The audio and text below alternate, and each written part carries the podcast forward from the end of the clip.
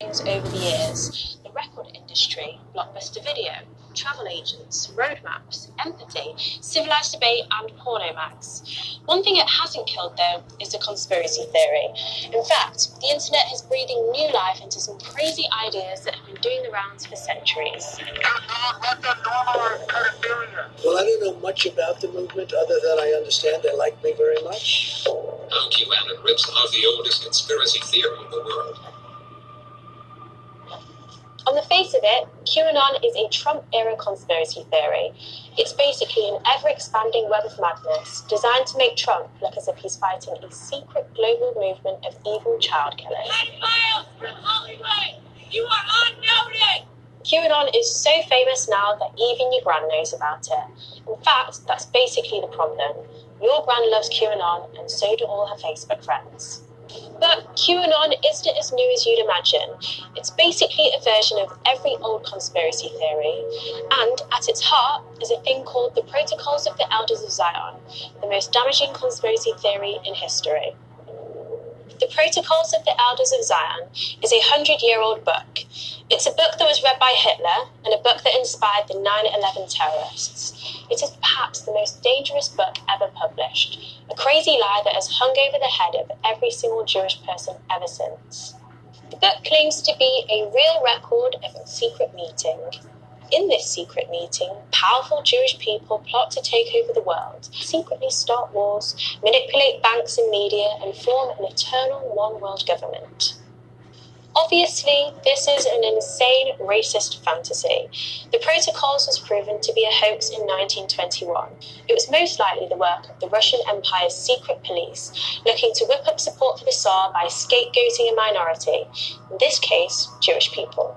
Despite the fact that the vast majority of European Jews lived in abject poverty, the existence of a few wealthy Jewish families was spun into conspiracy theories of an insular and self interested Hebrew cabal out to control the world. This is all clearly an insane lie. Unfortunately, the world is a very racist place, so plenty of people were happy to believe it. When the Protocols was published, it was followed by a wave of violent mob riots that led to thousands of Jews being killed. And in America, Henry Ford, the guy who made Ford cars, gave away half a million copies for free. More recently, Colonel Gaddafi and Hamas are among those who've used them to bolster anti Semitic resentment in the Middle East, and it was even the inspiration for a major Egyptian TV series as recently as 2012. دي حركة بتتحضر من زمان خطة بتتحضر من زمان وكمان من قبل الميلاد غزو صهيوني سلمي لكل دول العالم وبخبز التعبان الرمزي The lies of the protocols spread so widely that its central idea of a secret evil group ruling the planet is now fairly common. It is the center point for many conspiracy theories, especially QAnon. QAnon Gospel claims that the world is run by the families of Hillary Clinton, who isn't Jewish, George Soros, who is, and the Rothschilds, who are as well. Q says that they run the media, control the banks, invent wars, and want to start a one world government. Sound familiar? Wake up! Save the children! Wake up! But what about QAnon's claim that these powerful people also drink the blood of children? Well, child murder isn't directly in the protocols, but it is based on a dark lie which goes hand in hand with the protocols blood libel.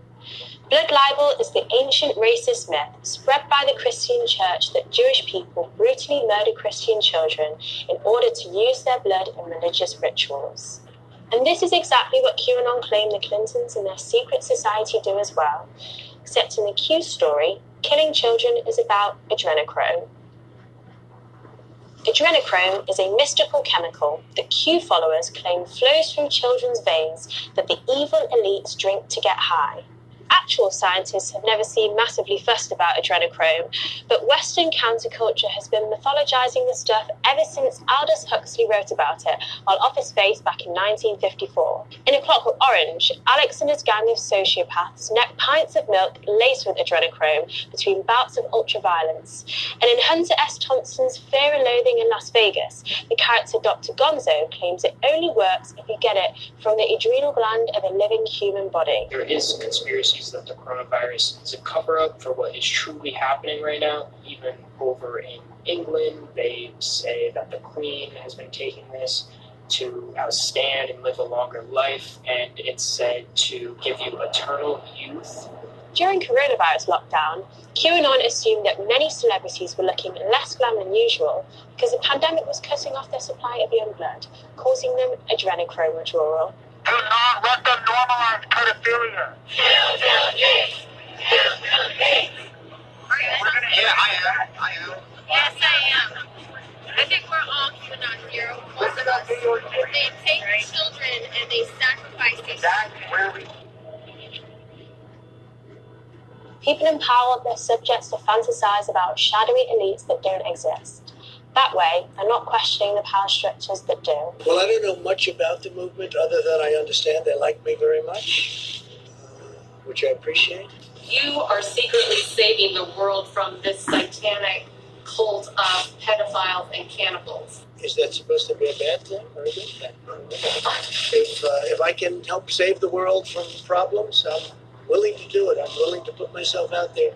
And we are, actually. Some leaders are so bad, so full of lies, their followers have had to believe in a legion of secret pedo vampire societies in order to make their leader look like the goody.